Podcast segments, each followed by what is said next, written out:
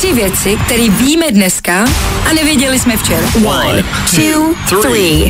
A svět showbiznisu a sportu se včera otřásl v základech. Jakub Štáfek vyzval na zápas Johna Mariánka. Pokud vám to nic neříká, asi je to možná dobře.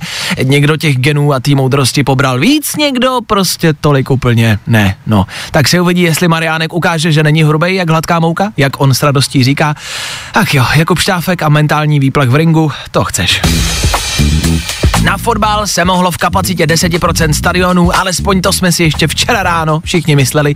Včera byl krásný den a ty politici už prostě nevěděli, jak nám ho jinak zkazit. Tak kluci, zase se vám to povedlo, zase jste dokázali, že jste naprosto zbytečný a je nám jasný, že vy na ten fotbal stejně půjdete, ale nám jste to zakazovat nemuseli, stačilo říct, že tam půjdete vy, to už by tam nikdo jiný nešel.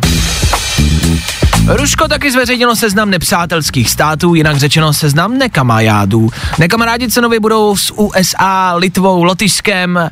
No, co je důležitý, my jsme na něm taky. Jakože, jestli si máte představit Rusko, tak si představte, mm, představte si toho třídního, neoblíbeného šprta, který si úmyslně napíše seznam kamarádů, jenom aby všichni věděli, koho nemá rád. Nebudu s váma kámošit, protože jste na mě zlí a já už vám úkoly prostě dělat nebudu. Nebudu!